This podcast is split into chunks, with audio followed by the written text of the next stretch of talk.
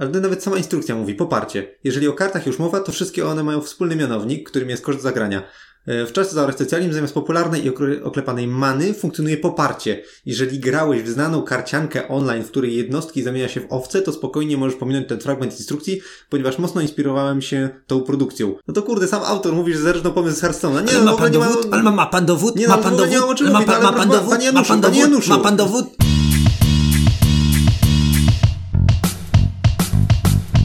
Cześć, z tej strony Malarz, Marian i Kurniej. I w dzisiejszym odcinku W imię zasad jest z nami gość specjalny, pan Janusz. Dzień dobry, witam panu, witam państwa. I porozmawiamy sobie o grze Czas zaorać socjalizm. No dobra, to pierwsze pytanie, czym właściwie jest ta gra? Czym się wyróżnia? Jest to karcianka, tylko typowa, nietypowa. No dla mnie taka typowa karcianka. Z jednej strony tak, ale z drugiej strony z domieszką. Tak, bo jednak masz planszę, po której chodzisz jednostkami. I mi się to kojarzy z zombiakami, gdzie tam też przepychałeś jednostki, robiłeś rzeczy na liniach i musiałeś dojść do końca. To w zasadzie jest podobnie, tylko tak. Że jeszcze musisz sklepać przeciwnika na końcu. Zwłaszcza, że niektóre karty jeszcze odnoszą się, że w tym rzędzie albo w tej kolumnie coś się dzieje, tak. To też się z tymi kamazami czy trabantami kojarzy. Na twojej połowie linii. No, i to jest taki smaczek, że jakby się to wyczuwa, chociaż tak naprawdę to zupełnie nie o to chodzi, nie? Bo w sumie trzeba dojść, a potem jeszcze zbić 10 HP. Tak. I też są w sumie niesymetryczne strony, z których jedna jest tak nominalnie dobra, a druga zła. Tak. W sumie też tak, jak w zombiakach. No ale niby wiesz, karcianka, w której musisz zadać przeciwnikowi 10 hapów, czy tam ileś hapów, zbić jakby gracza z hapów, no jest w miarę taka typowa, nie? Tylko, że to tutaj w większości przypadków robisz to na planszy właśnie, jak w zombiakach. Ciekawy eksperyment. Naprawdę? Tak. Poza tym twórcy sami w sumie w instrukcji nawiązują do Hearthstone'a, nie mówiąc o tym wprost, że system many jest taki sam, no i to rzeczywiście tak jest, tak? Czyli na początku w pierwszej kolejce obaj gracze mają po 1 many, potem po 2, po 3 i tak dalej i po prostu mogą zagrywać karty, wypruwając się z tej many, a wszelki nadmiar i takim przepadnie, więc... No, ona nie tylko mana, ale też i część mechanik. To niektóre słowa kluczowe na kartach są. Prawie 1 do 1 tak samo działają. Tak? Które na przykład? A, first strike na przykład pewnie, nie? Pierwsze uderzenie. Musiałem zobaczyć na listę, jakie tam dokładnie, jak się nazywały. Ale... A proszę bardzo. Znaczy mnie się wydaje, że to są szczerze mówiąc takie dosyć uniwersalne słowa kluczowe. Pierwsze uderzenie, czy tam... Takie, tak, jasne. Albo jak TAF z Marvel Champions, to tu też jest, niektóre jednostki mają... No ale jeżeli masz kamuflaż, jednostka posiada odporność, dopóki sama nie zaatakuje, to tak jednoznacznie nawiązuje do staw. To już nietypowe jest takie. No właśnie, ona sama nawiązuje w instrukcji, że jest zbudowana na bazie Hearthstone'a. No wiadomo, że wiele gier powstaje na bazie innych gier, ale tutaj zostało to aż tak ordynarnie, bez ogródek przedstawione w samej instrukcji. Dobra, wolny rynek, prawda, polega na tym, że jeżeli ktoś zrobi jakiś produkt i on jest lepszy od innego, no to poprzedni bankrutuje, prawda? Okej, czyli bazować, inspirować, nie przejmować się. Prawda, no oczywistych rzeczy nie trzeba tłumaczyć, prawda? Żeby odnieść sukces, no niepotrzebna jest wiedza, prawda, o tym, co jest. No to, co jest, to człowiek znajdzie w internecie. Sukces odnosi ten, kto umie przewidzieć, co się stanie jutro czy za rok. Ten, kto umie przewidzieć, w jakie gry za rok będą chcieli grać. Gracze FSN, prawda? I będzie robił taką grę. Otóż, widzi pan, żadna wiedza o tym, jakie dzisiaj gracze chcą grać gry, nie mówi o tym, jakie gry będą chcieli grać za rok. A wręcz przeciwnie, wiedza o tym, jakie gry teraz grają, przeszkodzi wykryć zmianę, jaka zajdzie w branży za rok. Trzeba sobie rozwinąć ten nos, który się rozwija i najlepiej zacząć biznes, załóżmy w grach, mając lat 13. 13, powtarzam, to jest możliwe w Polsce. No i co jest istotne, próbując, bankrutując, prawda, zaczynając jeszcze raz. Na przykład Carnegie, multimiliarder, 7 razy bankrutował. To jest normalne. Człowiek się uczy na błędach, więc trzeba robić błędy i się na nich uczyć. I trzeba być twardym. Jak się wywróci, to nie upadać, prawda? Jak to mówił były socjalista Józef Piłsudski, być zwyciężonym i nie ulec to jest zwycięstwo. No właśnie, a w ogóle jak się odnajdujecie w tym systemie Hearthstone'owym? Bo to jest w sumie pierwsza planszówka, którą obgadujemy, która posiada taki system, nie? Czyli ja nie grałem w Hearthstone'a, to od razu zastrzegam na starcie. Grałem w karcianki czasem, ale nie w Hearthstone'a, więc tutaj nawiązań do niego nie mam. Jak się odnajduje? No, jest spoko, jest męczące trochę to na początku dla mnie, że nie ma tej many i że właściwie jak mi podejdzie droga ręka, to nie mam co zrobić. Po prostu. I no to trochę boli. Czyli ja to do zasady ten system lubię. Nie wiem, czy akurat on jest najlepszy może dla tej gry, ale tak ogólnie, jak co do zasady, to mi zawsze podchodził. Znaczy dla mnie on w Hearthstone lepiej działał, bo tam mam wrażenie, że po pierwsze miałeś te takie pasywne skille swojej postaci, które są dosyć tanie. Jak nie masz karty, to możesz sobie zawsze pyknąć Fireballa czy coś tam, a ty czegoś takiego nie ma. A poza tym, no nie wiem, tam mam wrażenie, że te karty z zasady były trochę tańsze, a tutaj często miałem w pierwszych grach, teraz akurat ostatnio mi podchodziły karty, albo bardziej świadomie budowałem talię tak, żeby rzeczywiście tych tanich kart było dużo. Ale kurczę, wiele miałem rozgrywek, że no pierwsze 4-5 kolejek ja nie mam co wyłożyć w ogóle. No, cały czas podchodzą wysoko, mimo że na początku jest mulligan, można sobie przemielić całą rękę, jakby wyciągnąć nowe karty, to i tak kolejne drogie. No, mam wrażenie, że to jest bardziej kwestia puli kart, że tam po prostu ich było więcej, więc więcej też siłą rzeczy było takich tanich, z których dało się coś wyrzeźbić. Wydaje mi się, że tutaj bardziej, jeśli chodzi o właśnie taki system many, boli to, że tam, powiedzmy, mówiąc w oryginale, nawet jak coś zagraje za jedną albo dwie many, to potrafiło już coś robić na stole, a tutaj... Jeżeli coś w pierwszych kolejkach wystawiasz, to i tak będzie szło i szło, i zanim coś zrobi, to nie czujesz tego, że to się jakoś przekłada. A jeszcze może sobie zdechnąć gdzieś po drodze. Tak.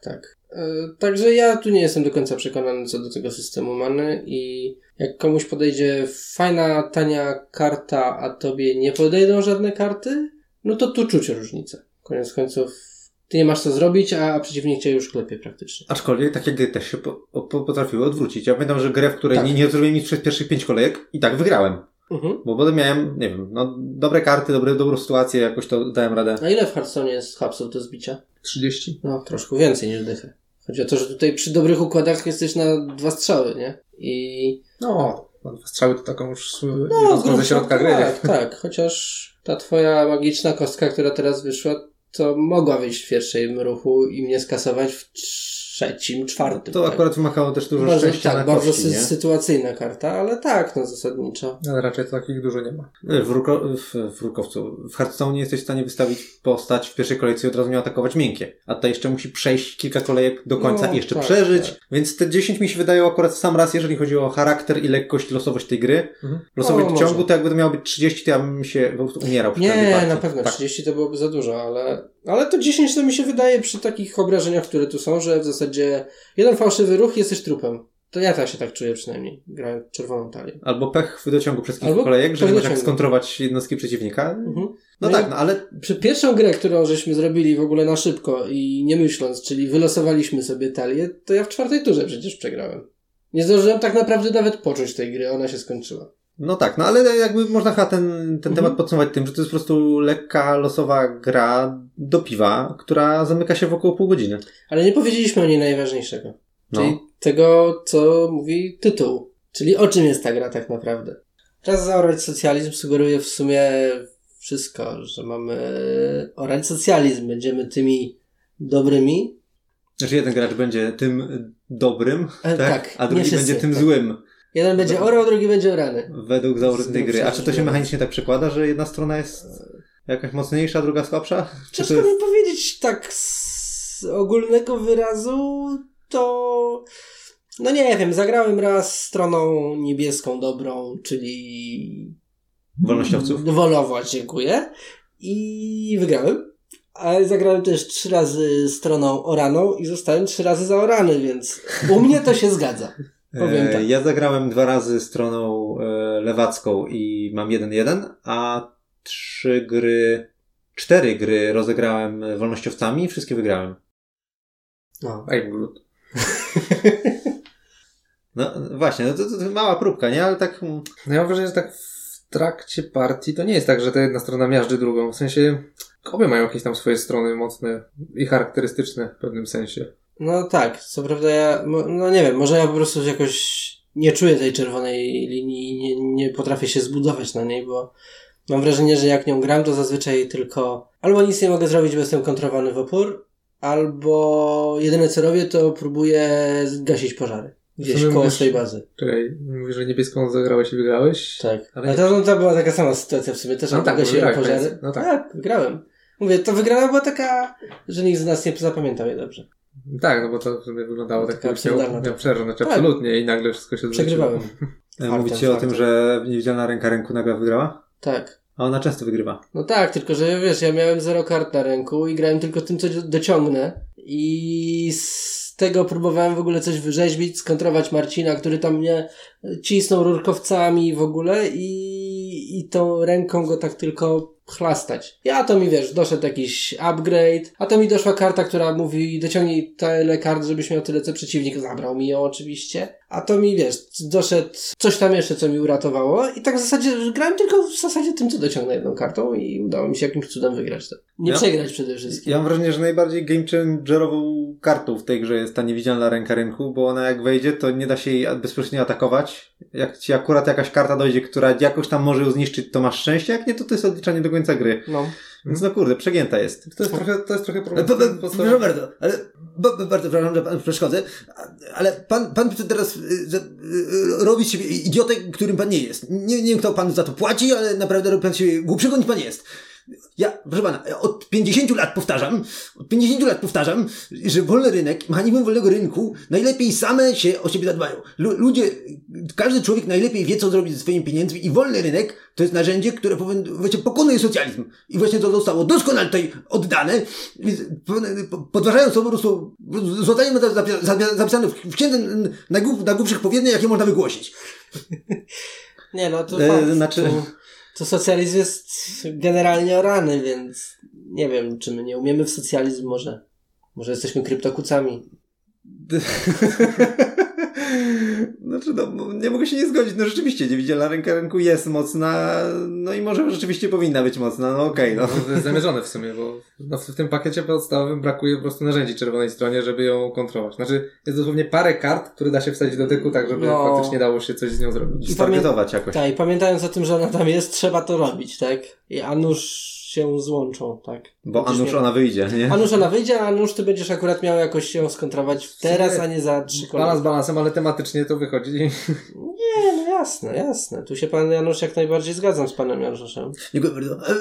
Można wrzucam jeszcze cukru do tej herbaty? Już podaję. Dziękuję bardzo.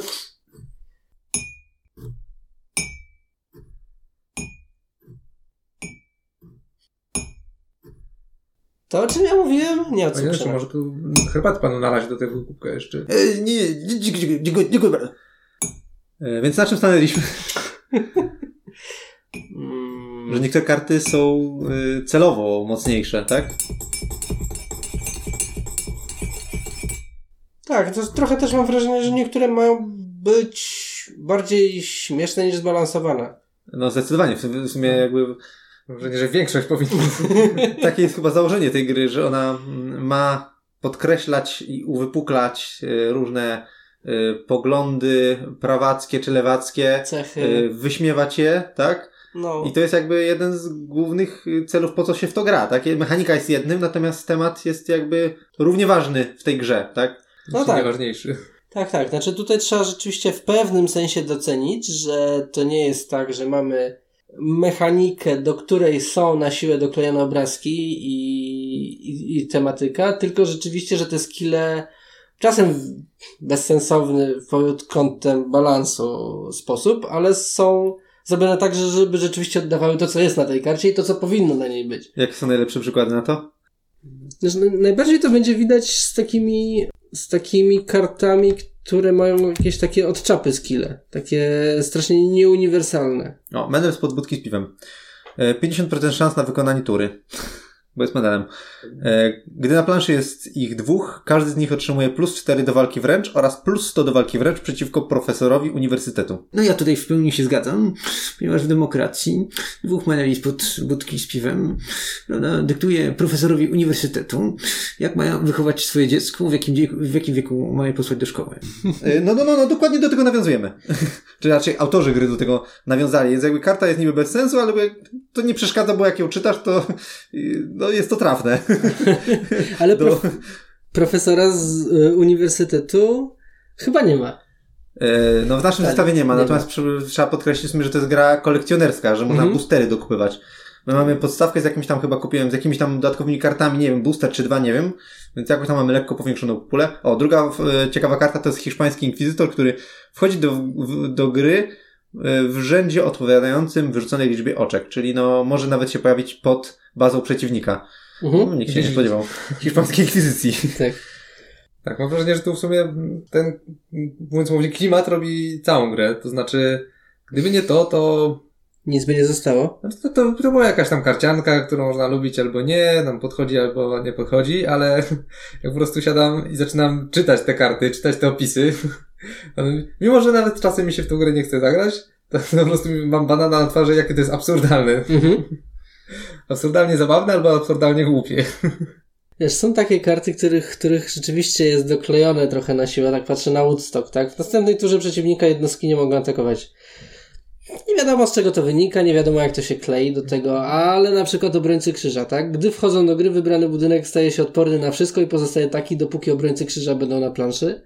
Trochę skill przegięty może, trochę absurdalny, no wiadomo, łatwo ich sprzątnąć, ale w miarę, ale to wszystko jest jakby... Bardziej mam wrażenie, że skill jest zbudowany pod obrońców krzyża, niż obrońcy krzyża wklejeni do skilla. Właśnie. No, to oczywiście, że tak. No, wydaje mi się, że większość kart wychodziła z tego, co mają, jak mają działać. No tak, ale jest dużo... na temat. Nie? Tak, jest dużo takich, które są, bo są, tak? Mają skilla i śmieszny obrazek dla niego bardziej. Jak w ogóle znajdujecie to, że się buduje talię w tej grze? No to jest w sumie kwestia tego naszego ogólnego podejścia, bo w sumie nie recenzowaliśmy też grę o budowaniu talii, a tutaj budowanie talii jest takie standardowe. No, masz wsadzić 40 kart i tyle. Masz pulę lewackich lub prawackich kart plus pulę neutralnych, które jakby można wsadzić do jednej, jak i do drugiej talii. Możesz zbudować same neutralne. No, teoretycznie. Gra nie zabrania. Znaczy, no wiesz, to jest krótka gra względnie i lekka, a budowanie talii wymaga ogarnięcia kart, przemyślenia, co się chce zrobić i połączenia tego w jakąś sensowną całość. To trwa. I dla mnie to jest taki, nie wiem, mi tu nie leży. Szczególnie jak próbuję zbudować czerwoną, to mi to nie leży. Jakoś mi nie idzie. Kwestia, co kto lubi trochę też. Tak. No. Też mi się wydaje, że co kto lubi. Zwłaszcza, że wiesz, w takim Magicu to są talie, które ludzie budują, nie? I wykminiają takie talie, że one w 5 ruchach potem wygrywają. No ja wiem. I też trwa wtedy rozgrywka minutę czy 2, nie? To jest koniec. Natomiast tutaj wydaje mi się, że do charakteru tej gry ja bym wolał chyba, żeby to nie było konieczności budowania, tylko po prostu siadamy i gramy sobie na taliach, które są. No właśnie, bo to jest lekka gra.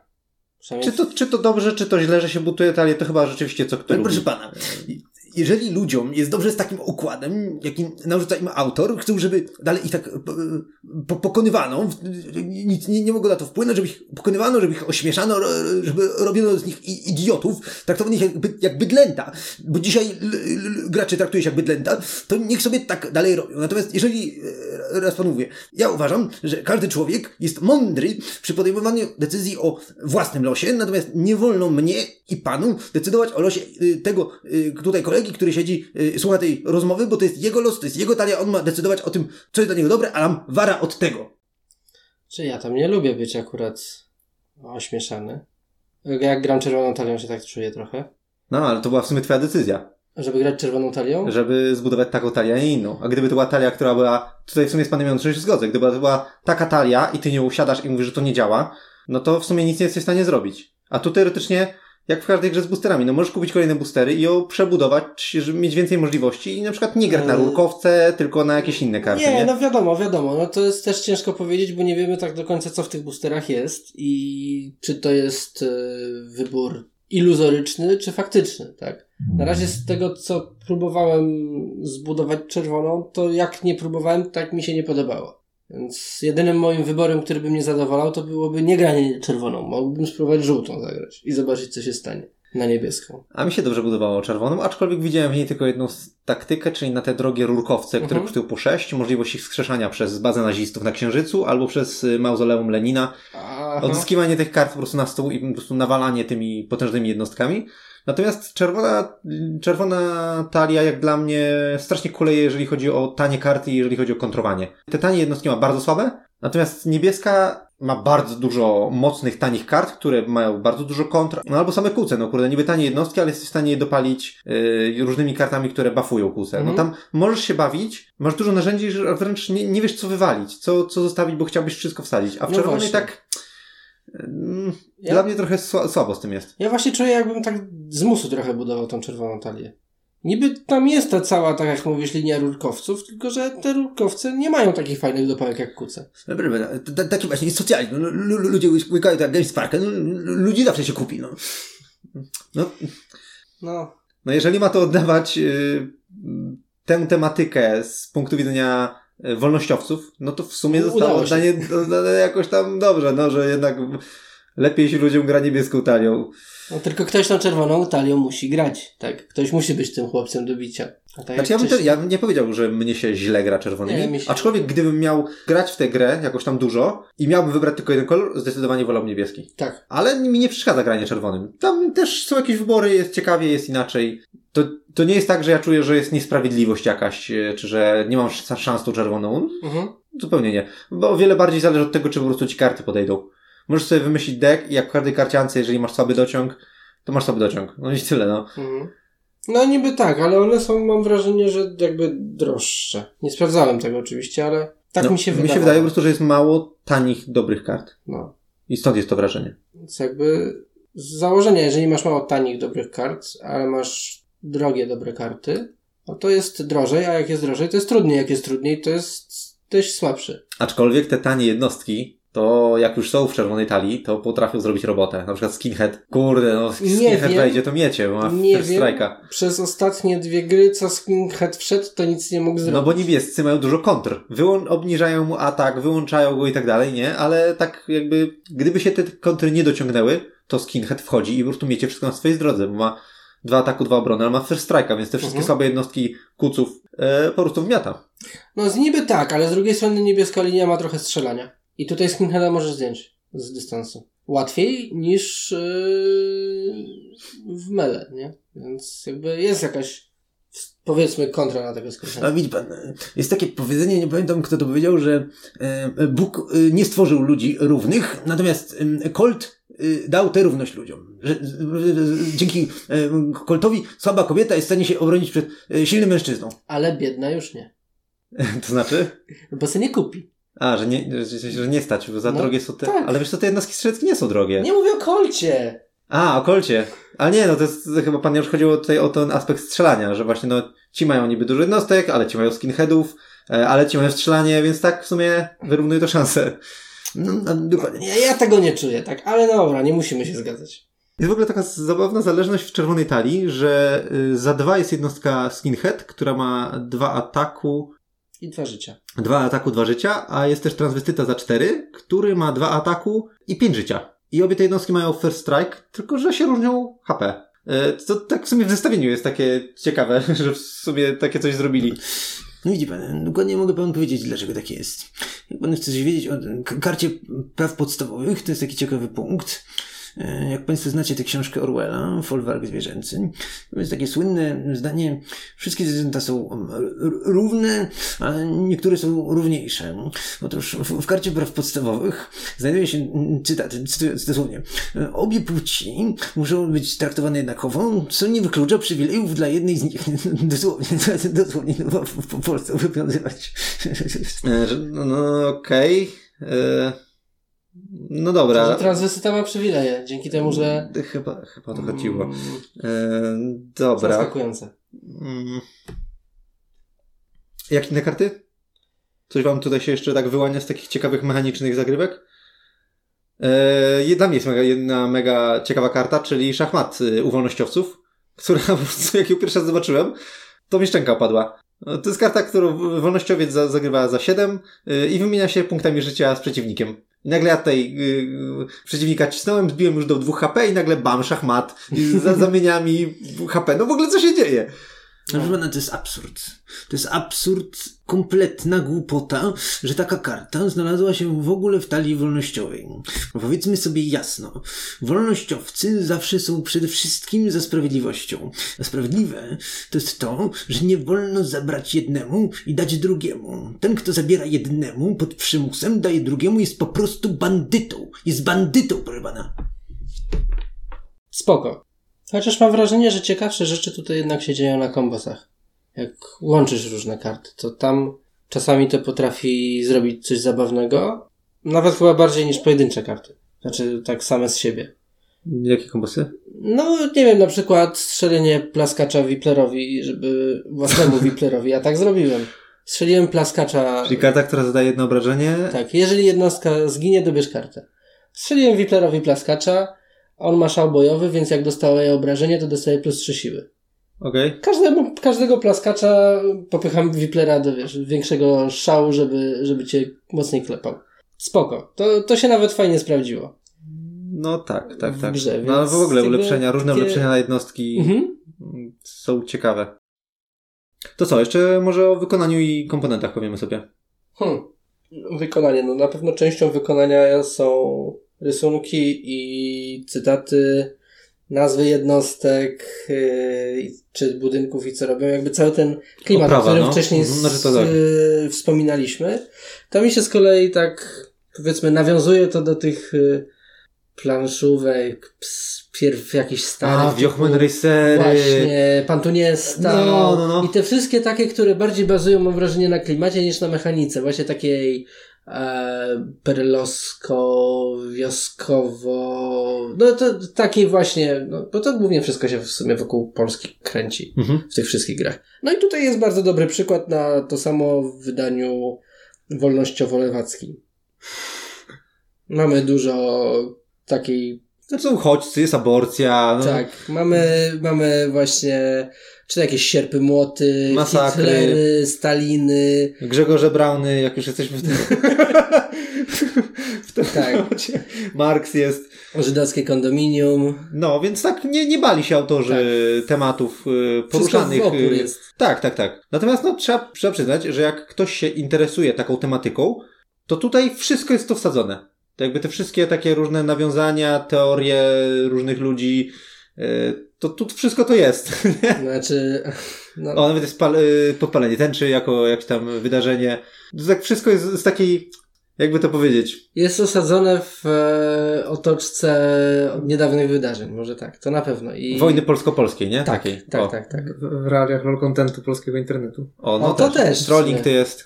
Tak, jacyś tam youtuberzy są też dodani. Więc jakby tu się postarali naprawdę, tak? To wsadzenie tego wszystkiego i sprawienie, że te karty mają sens, że czytasz i jest dobre, jakby spoko, nie? Że coś takiego wymyślili do takiego tematu, co seryjny samobójca. No to super, nie? Natomiast sama oprawa... Ale właśnie mieliśmy mówić o oprawie, a wróciliśmy do tematu. Nie, bo tak jakby to coś się tematyka, oprawa i tak dalej, nie? A samo wykonanie tych ilustracji i tak dalej, kart... Jest nierówne na pewno, bo w sumie mamy tutaj zarówno jakieś tam... rysunki, które wyglądają jakby zrobiło je dziecko, trochę jest fotomontaży, trochę jest takich ładnych szkiców. Czyli trochę jak w terraformacji Marsa. Generalnie mam wrażenie głównego ilustratora, który zrobił pewnie z połowy kart, tak jak na szybko patrzę, i to jest w miarę jednolity styl, ale jest też trochę kart dorobionych i niektóre z nich widać, że są no właśnie inne. No, więc trochę tutaj jest nierówno. Tak. Samo wykonanie? No okej. No to zwykłe kostki, zwykłe drewniane kosteczki, tak trochę wieje tandetą, jeżeli chodzi o te dodatkowe komponenty. Znaczy drewniane kosteczki spoko, no. Tam mana przekładana na drewnianych kosteczkach, to się dla mnie sprawdza, jest przyjemne w miarę. No tak, funkcjonalnie ale... tak. Znaczy, jeśli chodzi akurat o funkcjonalność, to tutaj raczej miałbym zarzut, że jest jednak sporo rzeczy nieraz do oznaczenia na tych kartach, a to się zmienia życie, a to się zmienia walka wręcz. Zasadniczo nie ma tak do końca czego tym zrobić. Bo niby są te kostki, ale są takie olbrzymie, więc w ogóle nie pasują na karty. Raczej trzeba pamiętać, nie? Z kolei czymś sobie oznaczyć, ale generalnie pamiętać, o co tam chodziło. Kostki many z kolei też są dwa rodzaje, więc... Poparcia. Przepraszam, poparcia. Więc tutaj jakby wymyślanie, do czego je użyć, żeby oznaczyć coś tam, no też się w pewnym momencie skończą możliwości, więc tak, tu faktycznie, tutaj brakuje trochę opcji oznaczania, a efektów trochę jest. Tych słów kluczowych i innych rzeczy. Nie pasuje komuś produkt, to może zrobić go lepiej i tyle. Albo nie kupować. Albo... Znaczy mi się wydaje, że... No, nikt nie kazał. Znaczy mogło być lepiej po prostu w wykonaniu. No, plansza też jest taka zwykła. No fajnie, spoko, no działa. Też nie jest, że tak powiem, czarno-biała ani nijaka. No jakoś tam... Jest czerwona strona, jest niebieska strona. Jest nie najgorzej. Jest nie najgorzej po prostu, nie? No. Natomiast wybitnie też nie jest. A czytelność tych statystyk, bo mnie to troszkę tak... Znaczy trzeba się przyzwyczaić do tego, że one są jakby konkretne rzeczy w konkretnych miejscach. To, no, głównie to te cyferki są istotne tak naprawdę. Cała reszta jest nieistotna. No i okej, to nie jest też jakoś wybitnie nieczytelne czy coś. No masz statystykę pod statystyką, tak? Siła, strzał, ruch. Z ruchem ja akurat mam problem, bo bardzo często zapominam, że ten ruch to też jest... Wystawienie jednostki jest za jeden ruch, a nie za jedną akcję. I często wystawiam jednostkę, która ma wiele ruchów i tyle. I zapominam, że ona jeszcze się może ruszyć, zaatakować, czy cokolwiek innego zrobić. I... Technicznie to się nazywa akcja. Ta statystyka. Tylko ma bucik, więc tak się kojarzy, że to jest statystyka ruch. A to jest chyba ilość akcji. A akcja to jest tam albo ruch, albo atak, nie? Albo wystawienie właśnie. Albo wystawienie, no. No, więc to... A to myślę, że mi to weszło bardzo dobrze. Kwestia przyzwyczajenia. Wystawiam i od razu się rusza, więc... To akurat mi nie wyszło. Coś tam ci nie klikło po prostu. No, dokładnie. No tak, to okej, są. Tak, no bo to głównie o nich można powiedzieć. Kwadraty z ikonkami i z cyferkami, no. Dobra, zanim przejdziemy do podsumowania, to ja bym poruszył jeszcze jeden temat. Właśnie, bo wydaje mi się, że tutaj można by zaaplikować prosty home rule, którego, nie ukrywam, nie testowaliśmy, bo trochę nam chyba szkoda czasu na tę grę. Tak. Home rule taki, że no, skoro jest taka duża losowa pula kart, powiedzmy, to jest ten losowy dociąg i nie ma tak jak w Hearthstone takiej amortyzacji w postaci, no nie masz kart, to chociaż sobie walnij Firebola. To ja zasadniczo proponuję taki home rule, żeby karty dało się odrzucać, żeby dostać w danej kolejce dodatkowe poparcie. To by się często przydało, szczególnie na początku. I wtedy, no jest pierwsza kolejka, nie masz, no to odrzucisz jakąś kartę i wystawiasz coś za dwa, bo ten, albo wiesz, no jest tam powiedzmy trzecia kolejka, ty nadal masz karty, które minimum kosztują 5, to sobie wywal jakieś 2 karty. A później ich nie dobierz, bo dobierasz jedną. No tak, no dobierasz jedną, więc tak. To by wszystko jakoś tam kosztowało, a dawałoby jakąkolwiek elastyczność tego wyboru, a nie to, że nic mi nie doszło, kicha, nie? Czy tak, tu się tylko... Znaczy nie, no okej, to wiadomo, to są własne decyzje i tak jak pan Janusz mówił, każdy jest kowalem swego losu w pewnym sensie i chcesz odrzucić wszystkie karty i nie mieć czym grać, no to sobie odrzucisz, oczywiście, ale... Tutaj właśnie... No dobra, proszę. Jak w organizmie, który działa, funkcjonuje, źle, ale funkcjonuje, zmieni się jakąś część, to zaraz się okaże, że ona nie pasuje do reszty, trzeba wracać do starego. Wszystkie reformy cząstkowe tak się kończą. Jak się chce kotu obciąć ogon, się nie obcina go w plasterkach, bo to jest bolesne, tylko w całości to właśnie trzeba robić. Jestem wrogiem kompromisu. Oczywiście czasami kompromisy są konieczne. To nie jest tak, że pryncypialnie odrzucam każdy kompromis, tylko jeśli go można, to trzeba go unikać, bo to grozi. No ile wiem, pan Childress nie szedł na kompromis z wydawcami, żeby pokroić swoje dziecko na plasterki. Wydał 10-kilowe pudło. No i dzięki temu tam Gloomhaven panuje w rankingach cały czas. No? No nie wiem, co powiedzieć. Może przejdźmy do podsumowania. Tak. No. Co sądzicie o tej grze? Ja bym nie kupił. Dziękujemy.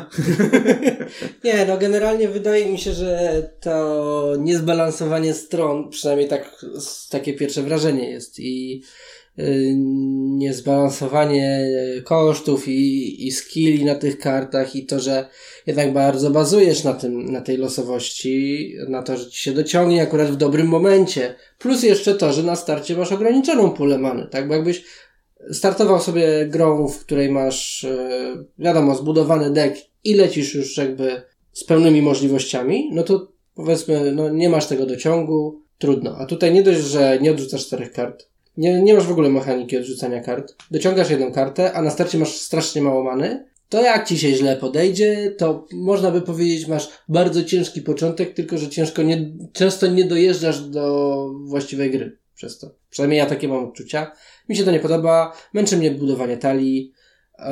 Klimat jest fajny, to od razu powiem. Wiadomo, że to trzeba lubić te takie... Hardkorowe nawiązania. Tak, chamskie nawiązania bym powiedział i ten styl właśnie Wiochman Rysera. Ale jak to komuś nie przeszkadza, albo jak sobie tam pośmieszkuje z cytatów, czy właśnie z jakichś takich dziwnych nawiązań, spoko. Całkiem przyjemnie się dzięki temu w to gra i myślę, że bez tego rzeczywiście, tak jak mówiłeś Marcin, że byłoby słabo. Byłoby w sumie nie za bardzo czym by ta gra porywała. Ale mimo wszystko w sumie... Trochę szkoda, no to czasu tam truje. Mniej. No dla mnie to też jest taka trójka. To znaczy, nie jestem w sumie jakimś fanem budowania talii, zwłaszcza jeżeli to ma być taka lekka gra. Więc tak naprawdę dobrze się przy nim bawię, tylko jeżeli nie traktuję jej tak do końca poważnie, tylko po prostu coś tam sobie poskładam i zobaczymy, co śmiesznego z tego wyjdzie, konkretnie w tej grze, właśnie tak, żeby zobaczyć, jak te interakcje dziwnych, śmiesznych kart będą działać. No i tyle w sumie. Ja to jeszcze tak dopowiem, bo jakbym miał budować talię, a co się ostatnio tak w sumie zdarzało, przed każdą rozgrywką i za każdym razem musiałbym kminić, o co chodzi w danej linii, co się z czym może połączyć, to raczej bym dał 2, bo to jest dla mnie uciążliwe. W takim podejściu typu, nie wiem, wezmę czyjąś talię, którą coś ktoś zbudował, albo no może losową, to się nie sprawdziło, raz próbowałem, ale właśnie takim podejściu, że no nie wiem, poprzednią talię, którą zrobiłem, to spoko, to jest właśnie dla mnie taka słaba truja, ale z ciągłym budowaniem talii to jest, nie chcę. No dla mnie ta gra stoi tematem. I tyle, więc powiem tak, jak kogoś jara taki temat, czy jakby siedział trochę w takim temacie wolnościowym, to fajnie jest to po prostu zagrać u kogoś, jako takie zobaczyć te karty, pośmiać się podczas gry. Jeżeli chodzi o samą grę, to dla mnie ona niczym zupełnie nie błyszczy, nie jest niczym wyjątkowym i mogę w nią zagrać gdzieś czasami, jakbym naprawdę się nudził, zwłaszcza zważywszy na to, że trzeba budować talię. W sensie do takiej gry, gdyby to była rzeczywiście jakieś tam gotowe talie, to może byłaby to trójka z minusem, a tak to dla mnie to jest raczej 2. W sensie, no ja nie chcę do tego wracać, no. Szkoda mi na to czasu. No, to tak, no. Pierwsza partia, może druga były dla mnie takie, no, czymś ciekawym. Natomiast każda kolejna to jest w sumie, po co ja mam do tego siadać? Szkoda mi na to czasu. Mhm. Więc to, podsumowując, no, 2+, powiedzmy, bo sama rozgrywka, jak już mam ten deck i jak gram, to już jakoś tam się toczy, powiedzmy. Czuję ogromną niesprawiedliwość do ciągu i tego, że nie mam dużego wpływu na rozgrywkę, bo po prostu co mi dojdzie, to zagrywam, bo akurat mnie na to stać. I nie ma dużego kombinowania na stole, więc no sorry, no to jest 2. Panie Januszu? Absolutnie dla mnie jest to numer 1. 1. Okej, ja się zgadzam. Ja się zgadzam. Dobra. Niech tak będzie, czyli... Dobra, no to czyli podsumowując, mamy dosyć rozstrzelone oceny. 1, 2, 3, tak mniej więcej. Średnio 2. Średnio chyba tam jakaś 2+, nie? Mm. Okej, no. Jako ciekawostkę można sobie zagrać, jeżeli ktoś się nie boi hardkorowych żartów związanych z tematami wolnościowymi. I to chyba tyle. Mm-hmm. Pozdrawiamy i do usłyszenia następnym razem. No hej. Cześć. Do widzenia, kłaniam się.